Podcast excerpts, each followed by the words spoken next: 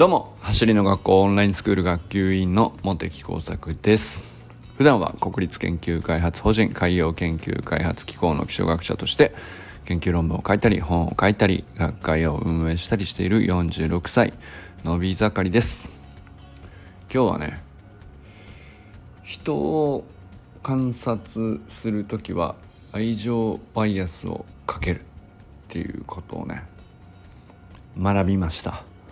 あの書評というかあのきっかけとなった本に出会ったので、まあ、ちょっとそれを話してみようかなと思っております。昨日はねあの自分の偏りとかうんと成功者のバイアスみたいな、えー、まあいわゆる偏りってあんまりその僕の中でいいイメージなくてうんそうですね。まあ多分研究者の職業病なところもあると思うんですけど研究ってやってるとバイアスがかかっているデータってすごくあの信憑性が下がってしまうのでどうやってそのバイアスを取り除くかみたいなことにね あのみんな心血を注ぐんですよ。でその研究がいかに客観的であるか中立的であるか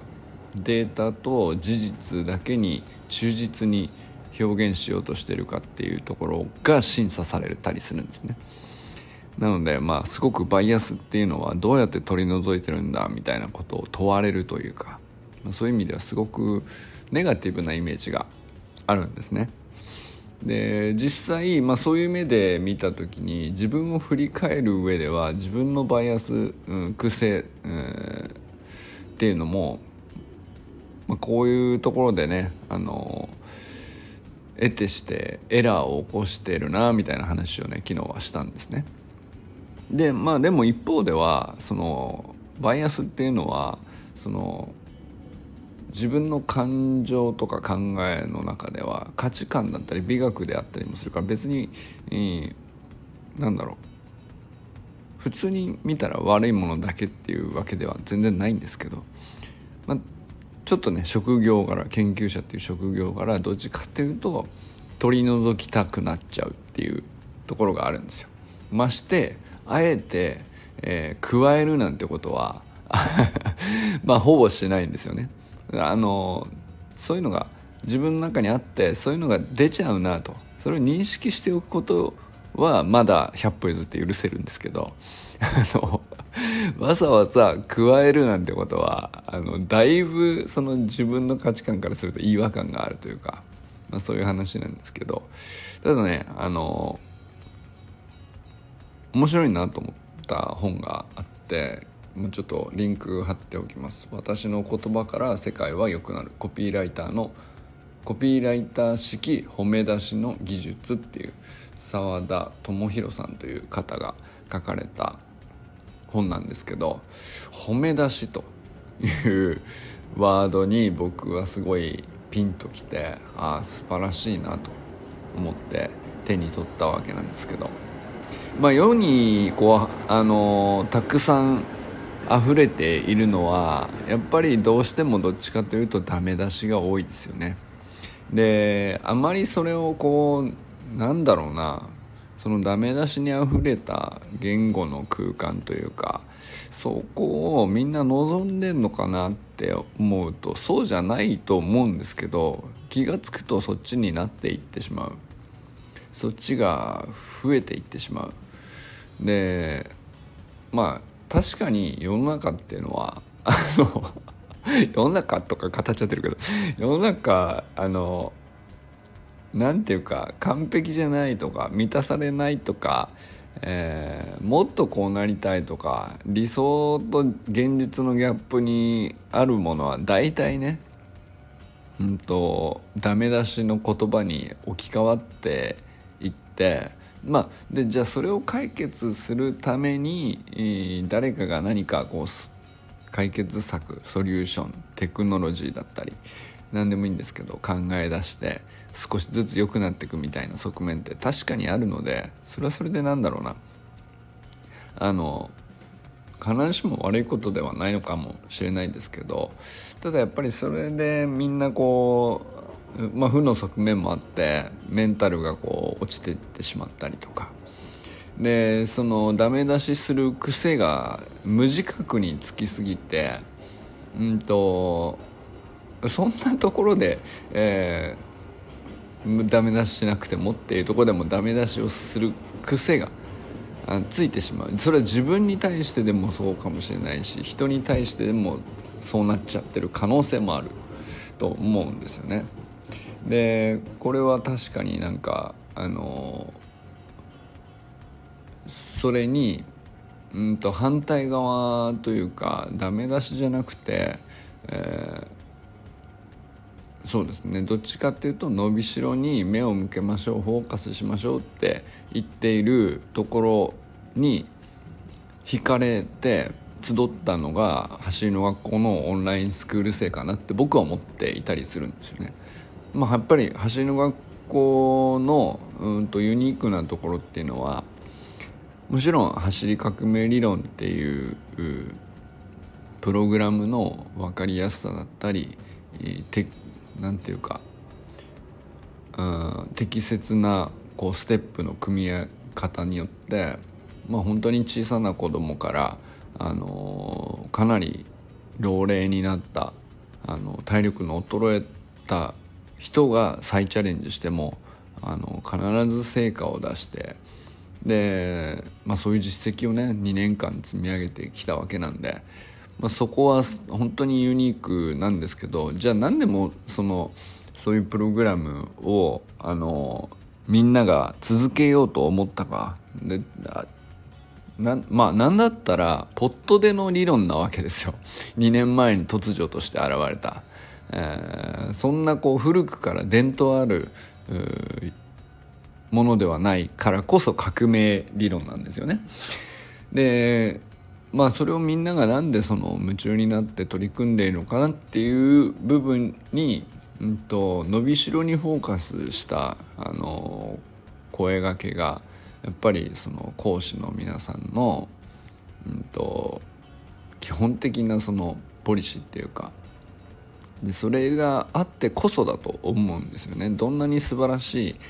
えー、理論であってもどんなに素晴らしいトレーニングメニューであってもやっぱりそれを続けようと自然に内側から思える心をうんねずっとやっぱりやるのは本人だからそのやる本人があの消せない火を灯し続けられるような状態をどうやって作るかがやっぱり一番重要じゃないですか。でそこに伸びしろにフォーカスするっていうで結果的に自己肯定感が上がるし実績も出るし達成もできるしさらに自己肯定感が上がるっていうサイクルになっていくっていうのが走の学校のオンラインスクールの、あの今ねうまく回っている一番大きな要因じゃないかなと思うんですよね。でこれをすごく綺麗に言語化した本だなと思ったんですよ。これ確かにそうなんだってそれでいいんだなって思ったあの、まあ、それをねこうすごく裏付けている本なのかなとも思いました。このコピーライターさんなんですけど世の中やっぱりそのコピーライトっていうのをする時にやっぱり、えーと、人の目を引くことがあの目的になった時にネガティブなワードで脅したりとか不安を煽ったりみたいなことっていうのは一番そのうんやりやすいわけですよ。人の脳科学的な本能に訴えるにはやっぱりそっちのワードの方が強いのであのそういう意味では何だろうなダメ出しじゃないけど、え、世の中のこういうとこがダメだと、え、まずね なんかそのズバッと言ってそうだそうだっていう人に響くようなあのワードを考えていくみたいな、まあ、それってあの全然悪いことじゃないんでしょうけどあのコピーライターとしてはあの、まあ、言葉のプロとしてあの澤田さんが多分どういうこう経緯でその褒め出しっていうところに行き着いたのかあの、まあ、本人のね歴史まではあのたどれていないんですけどやっぱりなんかあのあこれ素晴らしいなと思ったのが、えー、やっぱりネガティブなワードっていうのは世の中にとって負債なんだと。で逆にその褒め出しにそのダメ出しから褒め出しに変えるっていうことを行うことによってその負債を資産に変える技術だと思っているっていうことが書かれているんですよね。でそのための技術のまあ一番シンプルなところとしてはあのかまあ相手とか見るものとか何でもいいんですけど現象でもいいんですけど、まあ、僕らの場合は大体その橋の学校のオンラインスクールで行くと相手ですよね。教える子供とか、えー、まあ自分でもいいですね。何でもいいんですけどまずそれをその相手対象に対して、うんと、バイアスをかけて観察するっていうことがとても大事だというふうに書いてあるんですよね。でこれが一番最初のシンプルな技術の第一ステップですというふうに書いてある。なるほどと。でバイアスときたのかと。こんなこうポジティブな意味でバイアスという言葉を使っている本はね僕は本当に 初めて見たかもしれないですね。要するに見るべき対象あの相手にする対象人であっても物であっても現象であっても何でもいいんですけどあの愛情のバイアスをかけると。この人って本当に素敵な人なんだとか。この人この状態ってとっても素敵なものなんだとか。素晴らしい相手なんだとか。そういううなんでしょうね、えー、まあバイアスなんで根拠がむしろない方がよくて、えー、何も観察する前だから実際には何も見えていないとか何も知っていない理解もできていないという状況でどのように先入観を持つかっていうことなんですよね。でその時に愛情が前提もう最高この人最高この人は天才とか何でもいいんですけど、まあ、そういううん愛情バイアスをかけて、えー、その上でじっくり観察すると。まあ、観察なんでそこではやっぱりあの事実とかえー、真実を見る目が発動するわけですよ。でもそのなんだろうこいつはダメに違いないとか こいつはどうせ遅いに違いないとか、えー、こいつはどうせ運動神経が悪いに違いないというバイアスをかけてその相手を見るかこの人は本当に伸びしろにあふれていて最高の未来があの約束されてるというふうに思い込んだ上で観察する同じ事実を見たとしても全然違う解釈でその次のステップが生まれるということが書いてあってこれは本当にもうまさにっていう感じですよね。でだけどその僕らも、うんと基本的に伸びしろにフォーカスしましょうっていうことをとても大事にはしてきたと思うんですよ。みんなそうだと思うんですね。走り学校のオンラインスクールに、えー、入った人たちはやっぱりトレーニングガイダンスにも必ずそういうふうに書かれているし、うんと、プログレスエピソードでも常にね和田健一がどういうふうに、えー過ごしてきたかどのように考えてきたかっていう考え方を哲学を読んで毎週読んで取り組んでいると必ずまあそういうふうなマインドになるというか、まあ、そういうふうにプログラムされているとは思うんですけどあのその上でさらに一歩もう一歩先にこうブそのブーストをかけるというか あのなんとなく伸びしろにフォーカスするじゃなくてもう徹底的にっていうことが本当に効くよっていう、まあ、でそれがすごくコピーライターっていうね言葉を、えー、本当に大切に解像度をめちゃくちゃ際限なく上げて、えー、仕事にしているプロフェッショナルの人があのどれほど何て言うか効果があるかと。その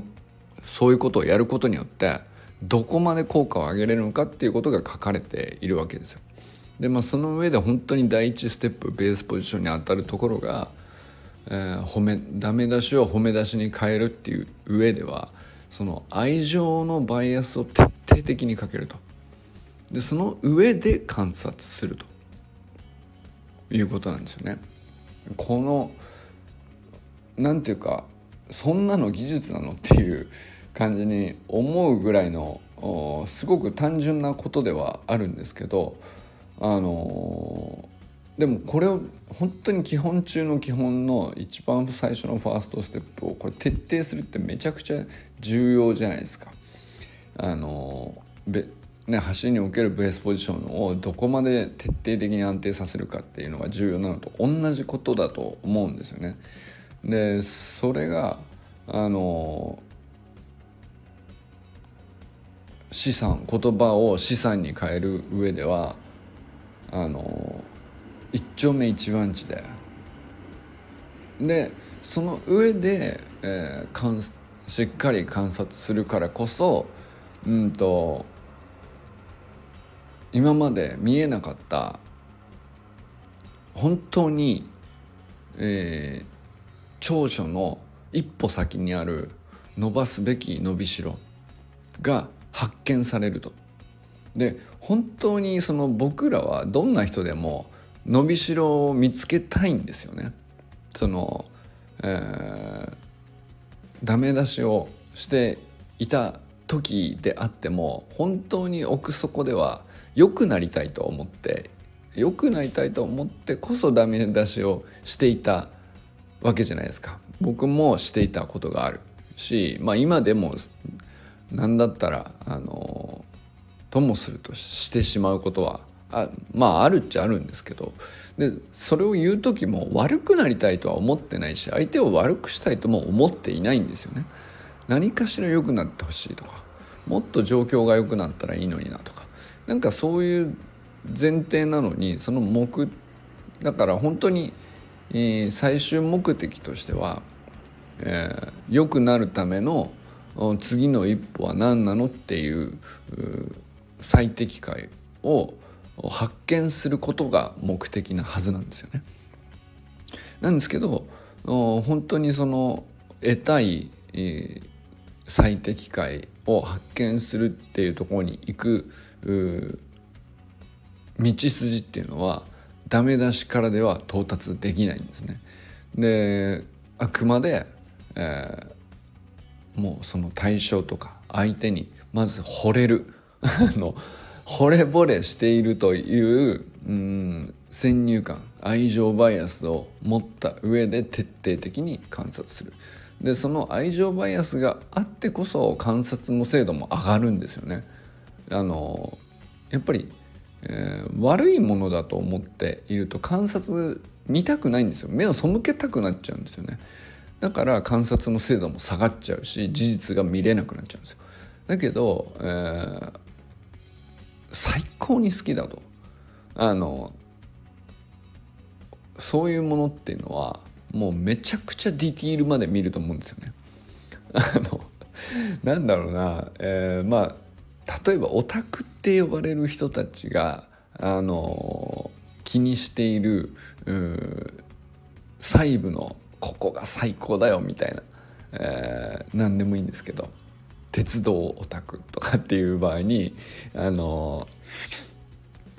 鉄道の、まあ、何に注目するのかわからないですけどそれはなそのオタクって呼ばれるからには普通の人よりはもうめちゃくちゃディティールまで、えー、観察しているんですよね。でそれはもう愛情バイアスの塊なんですよオタクの状態って。でだからこそあのそんなとこ見てんのと。いや事実をねじ曲げてはいないんですよ。でも普通の人が見ないところまで徹底的に観察しているんですよね。あの状態ですね。だからこそあの本当のあの伸びしろであるとか本当の良さであるとかここが進化するともっと最高だっていうあの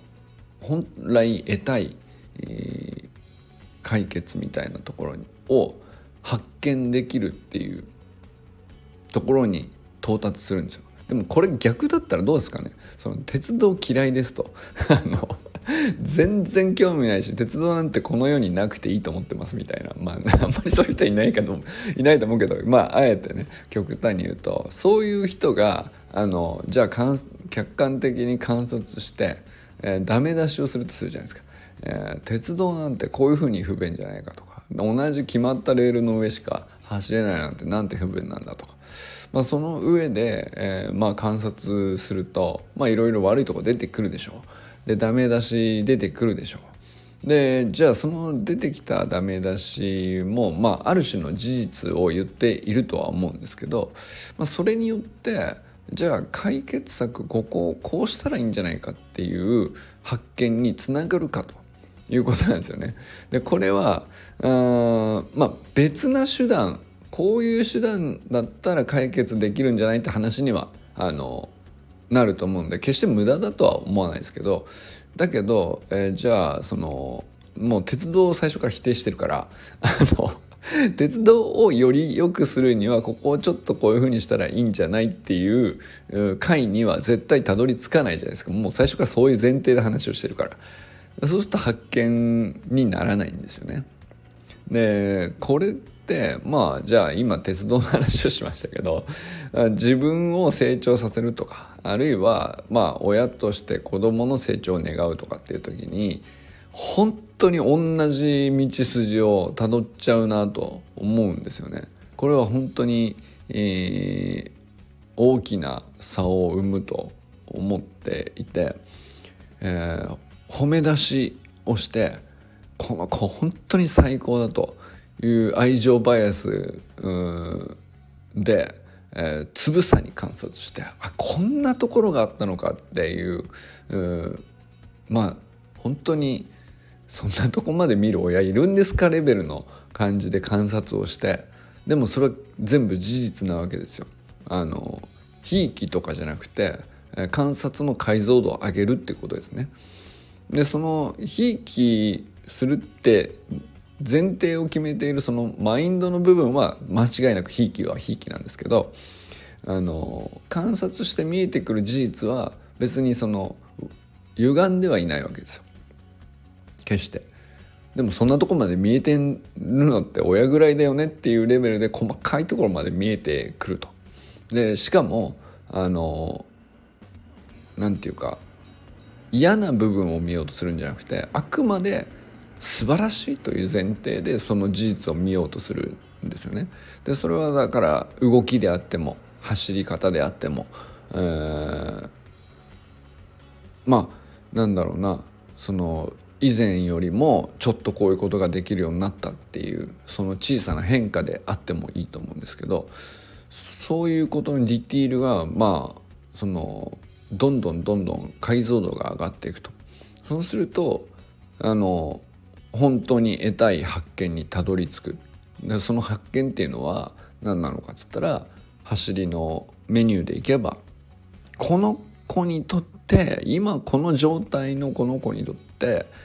えー、本当にこの子の良さを生かした上での伸びしろってここなんじゃないかなと。でこれは本当にこの子が今これをやったら楽しいんじゃないかなと。嬉しいんじゃないかなと。で実感できそうだなと、えー、10回やったら6回ぐらい成功して4回ぐらいちょっとうまくいかなくてめちゃくちゃこうあのいい感じの難易度で面白いんじゃないかなっていうそれ見つけるってすごく難しいことなんですけどその難しいことにちゃんとこうたどり着ける道筋だと思うんですよね。でそのためのあの技術だと。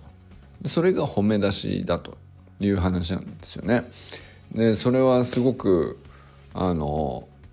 あこれはこれですごく極めたいなと。極められたら素晴らしいなって思えるようなあの確かにこれも技術だと。でこんなことを学ぶとかトレーニングするとか考えたことなかったっていうのはこれ僕らは最初はねその走りを学ぶなんて考えたことなかったから出発して走りの学校のオンラインスクールに入ったと思うんですよ。でもあのそれと同じだなとあの褒め出しなんて考えたことなかったし言葉は資産だなんて僕は思ったことがなかったしダメ出しっていうのがあの言葉としては負債になってしまうで自分が受け取った時にやっぱり嫌な気持ちになる。でまあ嫌な気持ちも一瞬で通り過ぎるものもあれば一生こう傷として残ってしまうものもあると思うんで、まあ、その全部が全部あの完全にねあの大きな傷になるかどうかっていうのは別なんですけどでも一瞬だとしても嫌な気持ちにはならない方がいい僕はいいと思ってて負債よりは資産を増やすように言葉を使えた方がいいんでしょうしそういう人に、えー、誰しもねなりたいと思うんですよね。その相手に対して資産になるような、えー、言葉をプレゼントたくさんできる人の方がやっぱりあの周りに人が集まりやすいでしょうしでまあそうそういう意味でいくと例えば橋の学校のあの和田健一という人はの言葉はそうだったんですよね僕らが最初に、えー、集まってきた最初の意味って何だったのかなと思ったら足の速さは才能じゃないという言葉を僕らはあの受け取ってそれを資産だと感じることができたからあの始めたと思うんですよね。なんて、えー、勇気の湧く素晴らしい言葉をくれる人なんだと思ったから入ったと思うんですよ。やっぱりそれはその先に実際にやってみたプログラムがまあそれも実際素晴らしかったっていうのもあるけど一番最初はさやっぱりその言葉の資産をあの和田健一から受け取って、えー、それがありがたいとやっぱり思ったんじゃないかなでそこから始まってんじゃないかなと。いうところとすごく合致していて。でまあ僕らもらうだけじゃなくてもらって誰かにまたこう受け渡していくっていうフェーズがあるわけですけどその時も何て言うのかあの同じ、足の足の速さは才能じゃないをそのまま横流しするわけじゃなくて、まあ、それはそれでねあのそういうふうに和田健一が言っているということに僕も共感してるようはそれ全然渡したらいいことだと思うんだけどあの自分には自分と相手っていう、うん、まあ、何らかの関係性があってその人としかその人と自分の間でしかあの通じないなんか関係性あるじゃないですか。親子かもしれないし友達かもしれないし、えー、監督コーチと選手っていう間柄かもしれないですけど。でもどっちにしてもあの言葉と行動をより良いものにしていくには言葉はこう資産として相手に渡す。資産となりうる言葉として相手に渡す方があの相手の行動は多分多分じゃなくて間違いなくより良くなるしより良くなった相手の行動っていうのは間違いなく自分にとっても資産になるんですよね。だから、えー、この褒め出しっていうのは、まあ、ただ単にダメ出しをひっくり返しているだけじゃなくてそので褒め出しもあの褒めれるとこをただ無理やり探してね相手をうん、言うこと聞かそうとかあいい気分にさせといて、えー、コントロールしようみたいな。なんかそんな目的だったら示唆にならないわけですよ。その自分が発した褒め言葉が相手にとっての示唆になるかっつったら全くならないのでそういう目的ではないことはもう大前提なんですけどうんやっぱりその相手の資産を増やすための言葉ってこうだよなって、えー、愛情のバイアスをかけてその相手を見て、えー、言葉を少しずつ、えー、走っていくと。そうすると観察の精度が上がっていくし、えー、一番あのお互いにね得たい伸びしろを伸ばすための解決策がこう自然に発見されるというところにつながるんじゃないのっていうね、まあ、そういう本です。いや本当にね素晴らしいなと思ったので是非皆さんも読んでお互いよかったらね読書感想文でも書きませんか？いや本当にねあの僕はこれはあの響きました。そして走りの子のメンバーがやっぱりそのベースポジションやサイクリングや、えー、そうですね体幹を強くして技術を高めて、えー、走りが良くなっていくっていうのと同時に、えー、それによって自己肯定感を高めるという理念に沿って、まあ、集っている以上はねやっぱりこういう技術もまあサイドメニューにはなると思うけどやっぱりえー、一つ一つ大事な技術だと僕は思っててあの足の学校の正式なプログラムではないですけど正式なコンテンツでもないけど、えー、学ぶ人が増えた方がいいコミュニティになるんじゃないかなと思うしまああのいいコミュニティで、えー、トレーニングしていた方が成果も出やすいんじゃないかなと思うよ。っていうことですね。ということで今日は人を観察する時は愛情バイアスをかけるとあえてかけるとあの徹底的にかけると